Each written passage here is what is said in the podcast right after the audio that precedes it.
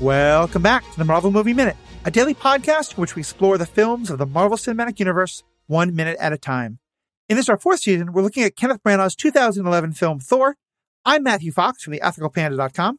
And I'm Andy Nelson from thenextreel.com. And today we're talking about minute 20, which begins with Thor and friends reaching Jotun City and ends with Laufey talking smack about Thor's dad. So for the last time, we do have once again Krissy Lenz and Nathan Blackwell from the most excellent 80s movie podcast here. And let me just kind of ask, what's kind of the overall theme you've gotten from these five minutes we've gotten to talk about together? Again, I, I mentioned this in previous uh, episodes, but having just gotten so used to the the current version of Thor and Loki that it's fascinating to kind of go back and see the young, almost like college student versions of them, and because they've gone through so much on all these different films to kind of see the early uh you know the the early version of these characters.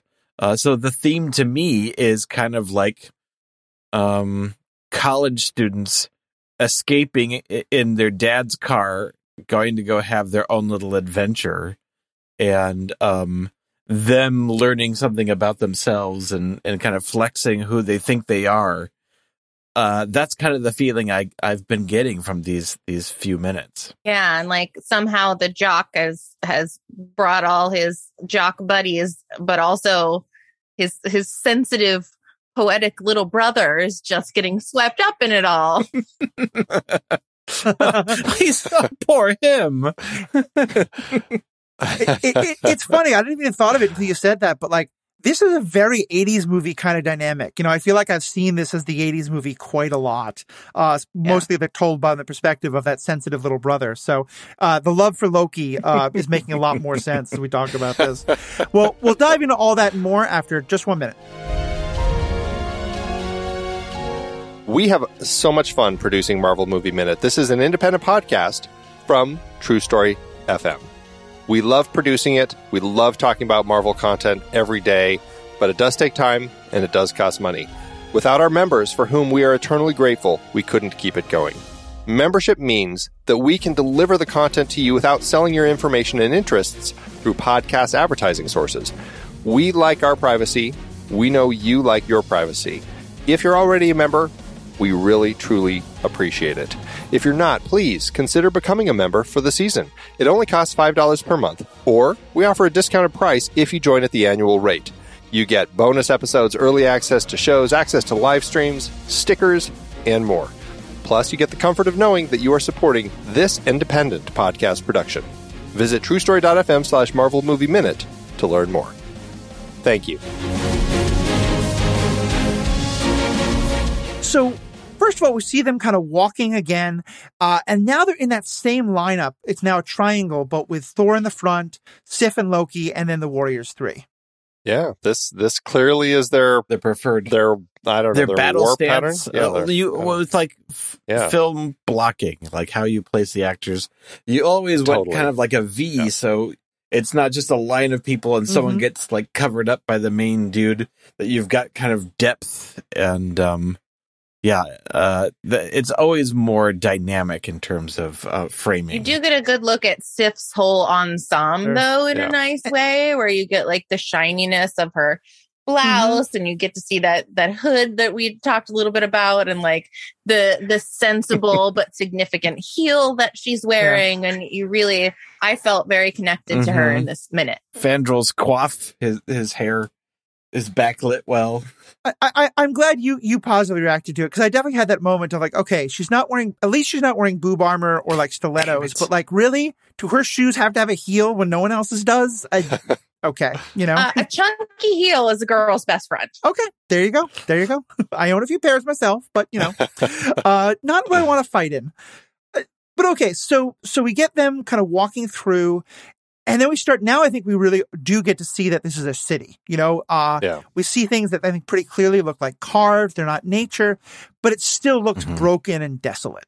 Right. And and we finally end up with them in kind of that uh, I, as the script calls it, it's the central plaza that they're in. And again, I'm assuming from the comics this is Utgard, which is the main city uh, for the Frost Giants on on the planet of Jotunheim, and the the building is the the ruins of Utgard Hall that we see. So this is where they finally come to their stop. I had a really hard time getting a sense of of where he was as opposed to where they were. Like, is he sitting on the top of the building? I'm I'm glad you have that issue too, Yeah. certainly something that uh, it's it's very tricky to try pinpointing. Mhm. Like, where exactly is Laufey? Uh, you know, he's he's here, he's talking to them, but Yeah, He's like he's like Batmaning on the like a gargoyle. yeah. top. let, us cover a few things that happened first, but but we'll definitely get into that. And Andy and I were kind of doing a Zapruder film, kind of like shot frame by frame analysis.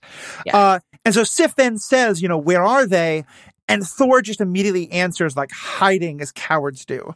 It- and I, I I wrote in the notes, such an idiot. Like to me, this is just where like, how can you not see? Especially because one of the next shots is of them all kind of walking into the semicircle where they're on the very bottom and like you know if i'm playing a video game Mhm. that's a trap That's the boss i know that's a trap i know not to walk into that and now sif is again warning him and just he won't listen to anything It's the confirmation bias that he wanted there to be something sinis- sinister and evil here. He's he's looking for it. He's expecting it, and finally, it's like, oh yeah, yeah, yeah. No, no, no. We knew. Mhm. We I knew, knew the. I knew the whole time. They be hiding. Yeah, he's expecting he's expecting well, because as he was saying to Odin when they were in the vaults, that they were probably building their armies right now, you know, and, and getting ready to to battle, and so um, it's an interesting like he- he's always ready to shift, and here he's just like, oh, they're hiding because they're cowards. It's like now that he's here and he doesn't see them out, he's always coming up with an excuse. So he is able to pivot and be flexible and change his mindscape, but only to confirm that he is and never was incorrect. exactly, Right. exactly. so so then we do get laufey announcing himself and first it's the kind of voice that's coming from everywhere you've come a long way to die Asgardians and i i love that especially because we we kn- find out the next line that he knows exactly who's here and he Mhm. doesn't care he's just kind of like all Asgardians are the same to me you're all gonna die Well, I assume that he knows they're here because he saw the Bifrost come down. I mean, just outside the city. I mean, again, it speaks to kind of the nature of kind of the beam. You know, it's such a movie trope, but the beam of light that shoots into the sky, right? I mean, that's exactly what the Bifrost looks like. It is that giant beam of light that you know, except it's kind of coming down. But still, it's like I'm sure Laufey and his all of his frost giants saw just outside the city. Oh, there's a giant uh, the bifrost is coming down here. Somebody's arrived and it has to be the asgardians. Uh, so but it's interesting that he um i don't know if he i don't know if he specifically knew it was thor but he obviously knew it was asgardians right? Yeah. like do you think that when he says we know who you are do you think he knew it was thor? Or do, i mean maybe the red cape gives it away but otherwise um, because the, the Einherjar guards they all wear yellow, and so I wonder if if uh, he did know that it was uh, one of the uh, the you know Odin or his Mhm. son, really. the princelings have arrived. yeah, and and so now let's get into that question you were raising, Krissy, because Ni- Andy and I were actually kind of going back and forth on this a bit because we see him, uh, and and we are both kind of searching. I don't think we see where he is at first, uh, especially because then later you see him like just taking up the whole frame of that big archway, Hmm. and of course he has that very effective like turn to the left to deliver it. But I have real trouble trying to figure out where in the world he could be that that turn makes any sense. And I, Andy, I know you, you, it made sense for you, but I, I feel like it's very oddly shot because it, it looks to me like he's talking to another frost giant for a second there. Um, but it, it then looks like maybe he's looking down at them. I, I, I wish, I wish we'd had at least one more shot of clearly establishing what is he looking at when he looks over to the side. Yeah, you're you're looking at um, Thor's eye line. It's really not that high, you know. His eye line when he's looking at Laufey is only just a little above his own eye line, you know. So it, it it and and obviously that that can be manipulated just so it's a little more appealing for the shot. But it looks like he's only he's looking more or less dead ahead.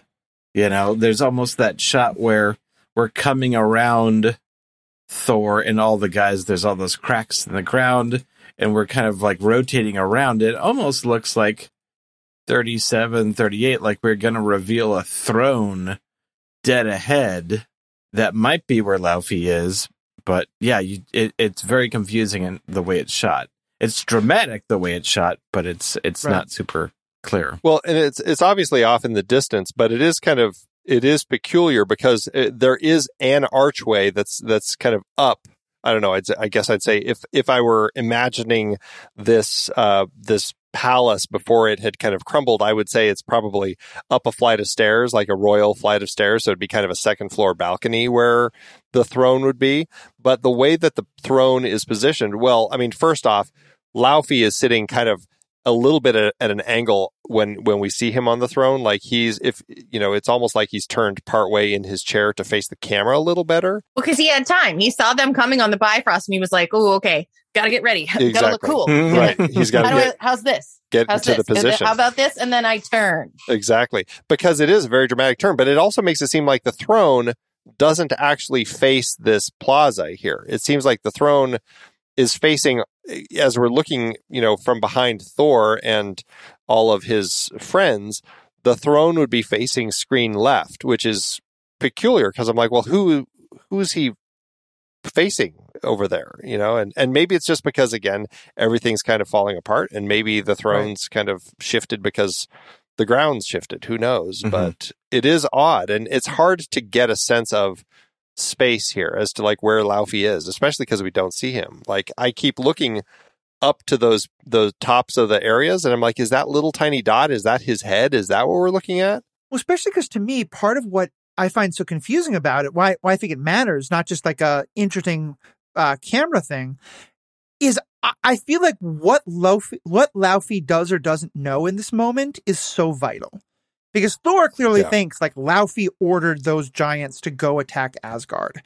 And and so the impression that I get, is, you know, what I thought was happening the first time I watched this through is that Laufey is very pointedly looking at another frost giant in a sort of way of where Laufey has maybe like found out about this after it happened and he wasn't thrilled that these people were sent in but he's also kind of he's now putting the blame back and saying to to Thor like there are many traitors in the house of Odin you know cuz he at least knows maybe he knows that Loki let them in maybe he doesn't know who it is but he definitely knows that like this wasn't me attacking this was something else hmm Yeah, it does almost kind of look like a dramatic aside, you know. mhm Well, I, and I love that moment because it does. It, it really plays like somebody like oh there there were some people who got into Asgard. Like it's almost like he's he didn't realize it, and he's trying to he's he's coming up with something to say to Thor to draw more information out, and that's something I really love about that. And he has to almost kind of own it if it's happened. It's like, oh yes, yes, we can strike anywhere. You Yeah. know, Exactly. Mhm. was Yeah. it you? It was you. definitely You're in trouble. Yeah. I'm going to talk to you later. and, and so what's going on when he says that line about there's many traitors in the house of Odin? Did so he mu- did you think he knows that Loki did it? What what do you think Laufey knows and what is he trying to uh, do to get under Thor's skin like that? Well, one, Colm Feore is just fantastic with his delivery through the scene. Like, I just love Yes. the way he says it. But it's an interesting line, and I feel like again, he knows how to how to poke at Thor, right? Just like everyone Mhm. seems to know how to provoke Thor. You know, he's going to say something like that that that uh, that puts the House of Odin down, which I think is is uh, really interesting. But I also like I guess we'll just have to we'll have to reevaluate our thoughts about this scene later in the film when when there are further conversations between Loki and Laufey. Like I'm curious to kind of replay Mhm, this scene yeah. in my head and look at it again from Mhm. that perspective. But as we're looking at it now, it does play like Laufey didn't have any idea what was going on, and now he's trying to get Thor to say more so that he can get stuff out. And I I, I don't know. I I like the way he pushes him here. Mm-hmm. But what's interesting about what Thor says, because he says, do not dishonor my father's name with your lies. Like it seems like now Thor is trying to push Laufey, and maybe it's because he doesn't know where he is, and is like, is he trying to get him angry to to get him to stand up and reveal his position? and he just won't hear it. He just can't hear it. It's like any Yeah. moment, it- you know, it's like it's that feeling that when you're arguing with someone and you and you just anything that they can grab Mhm. to be to slap back it is a, such a gift to like ah ah don't tell lies about my dad They tell you it's a nice day, especially because when I hear the line, there are many traitors in the house of Odin, that doesn't sound to me like an attack on Odin. That's almost a kind of like, I feel almost sympathy for Odin. He's got all these traitors betraying him. And yet you're right. Thor immediately just, like he heard the word Odin and that's all he cares about. And he leaps to his father's defense and, and just immediately dismisses that there's any possibility. Which kind of goes to what you were saying before, Andy, of if there's any thought that Thor is coming here to investigate, not just to go on a murder rampage, if he's not going to believe a single thing Laufey says straight off the bat, yeah, this was not, there's no investigation here.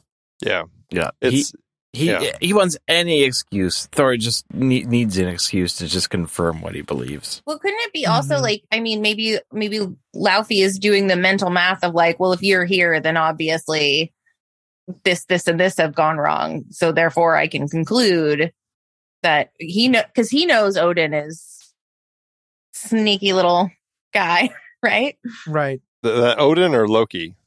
A Yeah, sneaky big guy odin odin right odin is Sneaky big. Yeah, not always telling yeah. the, the Yeah. full truth about things We somewhat know that about Odin now. We learn a lot more about it in Ragnarok, but in the mythology especially, yeah, Odin is much more of a, a trickster who Laufey never Mhm. trusts.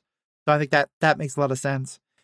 And I do love though that as much as it starts out with him just being very calm, collected, like you've come a long way to die.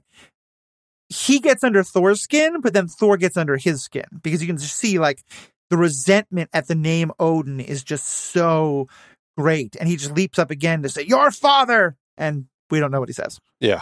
Your father. Mhm. and we never will. Uh-huh. But well, but uh, like what I'm saying is like I it, to me it felt like he was insinuating. You know, there are many traitors in the House of Odin, yeah, and like I think Andy said he was not specifically picking on Odin, but to me, it, it one other possible read of it could be like he is specifically talking about Odin. Like, Odin is also like t- not telling everybody Mhm. everything. Oh, okay. Yeah, it's very different. I, that can make sense as well. Which, I mean, that certainly is uh, an interesting point that we'll learn by the time we get to Thor Ragnarok. And it does make you wonder, like, what, what does Laufey know about all of the history with Odin that none of these people do? So that's actually an interesting perspective. Yeah, because it, it it's really interesting because you've got these you've got a hint at the different generations. Like this generation has no idea what happened twenty years before their Yeah. time, or or thousands of years, Right. I guess, depending on how Yeah. long they live. But just Right. like that that generational thing of like the people who grew up with your dad and knows what really happened. You know, You knew your dad Yeah, when he right. was the Thor and was like uh huh. Right. pushing people around. Exactly. And one thing I thought was interesting was, and, and Andy, you spent a better eye for these details, and maybe you're, you you can correct me. We saw that o- Odin, as he's appearing in like this time period, looks like he has aged significantly since like when he came to fight Laufey a thousand years ago. Laufey doesn't look like he's aged a day. Now, granted, ice giant, I don't really quite know the features of ice giants and how Right. they age, and it would be harder to show, but it did feel to me like Laufey looks exactly the same. I think he's even wearing the same armor from back then. That's, I was wondering, like, is he, has he changed clothes at all? I, I mean, it's, it's, Do you it even looks like the same are those the stuff. same jeans? yeah, right. Yeah, I, I'd love to have a sense that there was uh, an age progression with the frost giants, but I don't feel Mhm. like there was. Like, and I know perhaps it was just the the short amount of time that they, uh, the actors were on set, but it does feel like uh, when we see Colm Feore here, he feels very much the same. And uh, actually, it'll be interesting to look at. Like when we get better shots of him, you know, we'll be able to better compare Laufey now versus Laufey in 965 AD Right. and how much uh, how how the time has worn on his frozen skin. It does make me wonder because it, it doesn't look like there's a lot going on in Jotunheim. You know, like you kind of wonder why does he climb up to his throne every day if Like right. he's just sitting there. No one, no one's coming and knocking on the door very often. I, I kind of wonder if maybe the idea is that they're kind of in a hibernation state, you know, and that maybe like they wake up because again, the Bifrost not terribly subtle, but maybe he's just been sitting there for 500 years since the last time anyone came to visit. Almost maybe like um, it would, when you describe it that way, it reminds me of oh, what's that Lord of the Rings town where they go and the and the guy's just like sort of frozen in his. It starts with an Oh, R. yeah. Rohan, Rohan, yeah, Mhm. uh, that where the king has had Wormtongue whispering Mhm. into his ear for so long. and they all Yeah. seem sort of like they're in a hibernation state, kind of until they get awakened by Gandalf. But it seems like at least they have a, an economy of some sort. Like Mhm. the the Rohan citizens still have to walk around and go pick and do stuff. you Yeah, know food and stuff. they still have to uh, do you know- laundry. You know? Right. They still have these things like the frost giants. Like, yeah, I mean, there's nobody walking around. Like, if this is the ruins of Yeah. their town, you'd think, right, you'd still see some street Yeah. vendors or something. Yeah. Buy buy ice. Two ice for three ice. Uh doesn't seem like a great deal. Yeah. I mean, like I don't know where they get you know protein or what their biology is, but there's Mhm. not any food growing here. You know, like so. Yeah, there's snow leopards somewhere. You know, uh, um, We just behind the castle is the Uh-huh. farmers market. We just didn't see the farmers market. right. A Yeah. big, a big Jotun beast ranch back there somewhere. Exactly, exactly. Uh, well, yeah. So there's so much more we're going to discuss uh, as we hear more about Laufey. Unfortunately, we're not going to get to do it with you two, but I'm so glad you could be a part of this.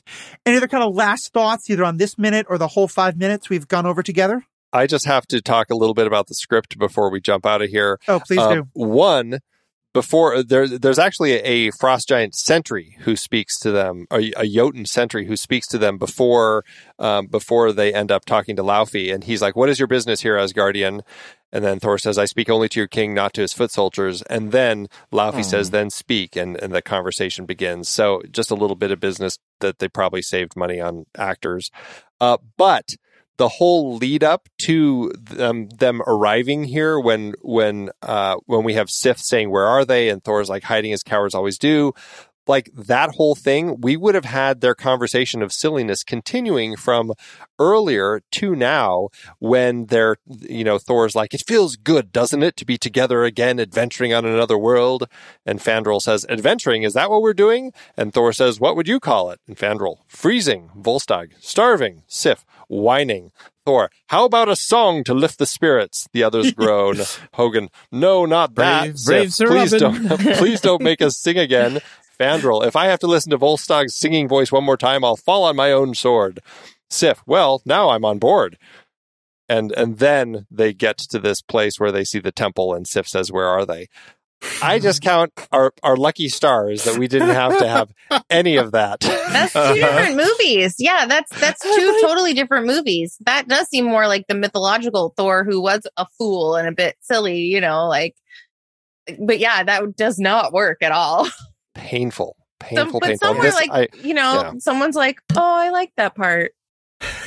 somebody somebody obviously the writers Mhm. enjoyed it i mean i felt like they were really trying to capture the essence of the warriors 3 and just kind of that playful banter that they have in the comics but at the same time i'm just like i think there was a reason that they're not people's favorites and why largely they end up becoming forgotten by the time we get to the third movie Yeah, because because like I can see the value in further establishing that these are the kind of men, not Sif, although Sif's a little bit part of it too, but mostly the guys there for whom like the only way they can express like uh, any emotion to each other is that very bro way of like constantly teasing each other and one upping each other. And like the idea of them ever actually expressing emotion to each other is completely out of the window you know? And but yeah i feel like we don't really need that. And certainly in this moment it would have felt so out of place you know? Yeah. Just not needed Although I do want to know what the song was. brave, brave Sir Thor is. exactly. And I would I would imagine that like they would do it in rounds, right? So like one would start it's like a row row row your boat situation. yeah. Very, very much like pump, pub songs, you know, like drunken Irish songs, Yeah. kind of things. Well, that would have been a great callback for when Thor and Erik are are coming out of the pub uh, singing drunkenly later in the film. If we had started with like the original Asgardian version of that song, and then later we get to hear what has become on Midgard all these centuries later. I like that. I like that. Yeah. Or the other way that maybe just Thor picked up something on Midgard, you know, and Yeah. now brought it Mhm. back. Uh, sorry. So, uh, to Nathan and Chr- Krissy, though, was there any other last thing about this minute or the, these whole five you wanted to comment on? Um, just so, it's been so much fun uh, hanging out with you both and watching Thor shove his way through these minutes. Very well put. Very well put. At least we're not in the cave. That's Yeah. right. That's true. Technically, we're technically not in a cave. Right. Very cave-like. Uh, well, thank you both so much. Um, I know you've had a chance to kind of promote a couple of things you do, but for the people who are listening, there's a last chance to hear you. Is there like a last thing that uh, you want them to know about, about where to find either the stuff you've talked about before or something you haven't mentioned yet? Main thing is is the podcast the most excellent 80s movies podcast um, at most excellent pod on all of the media social um, but also the neighborhood comedy theater if you want to uh, check out more of me and what i do and you can find more of nathan and all of the magical things he creates at squishy studios I agree. Thank you. Awesome. Well, th- thank you both so much. I'm really looking forward to joining your podcast. I, uh, as we talked about off air, found out that you haven't covered Better Off Dead yet, which is my personal favorite 80s movie. So I'm so excited to uh, uh, volunteer myself. You know, it's up to you, uh, t- to jump on. And you've been great guests. Thank you all so much. To all of our listeners, thank you for, thank you so much. I hope you're enjoying what we're doing. Um, let us know, obviously. You can, as been talked about many times, become a member. So many ways to give us feedback. But thank you just so much for being loyal fans and have a great day. Until next time, true believers.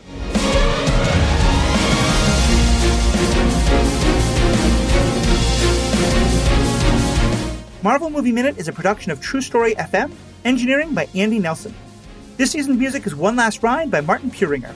Find the show at truestory.fm, and if your podcast app allows ratings and reviews, consider doing that for the show.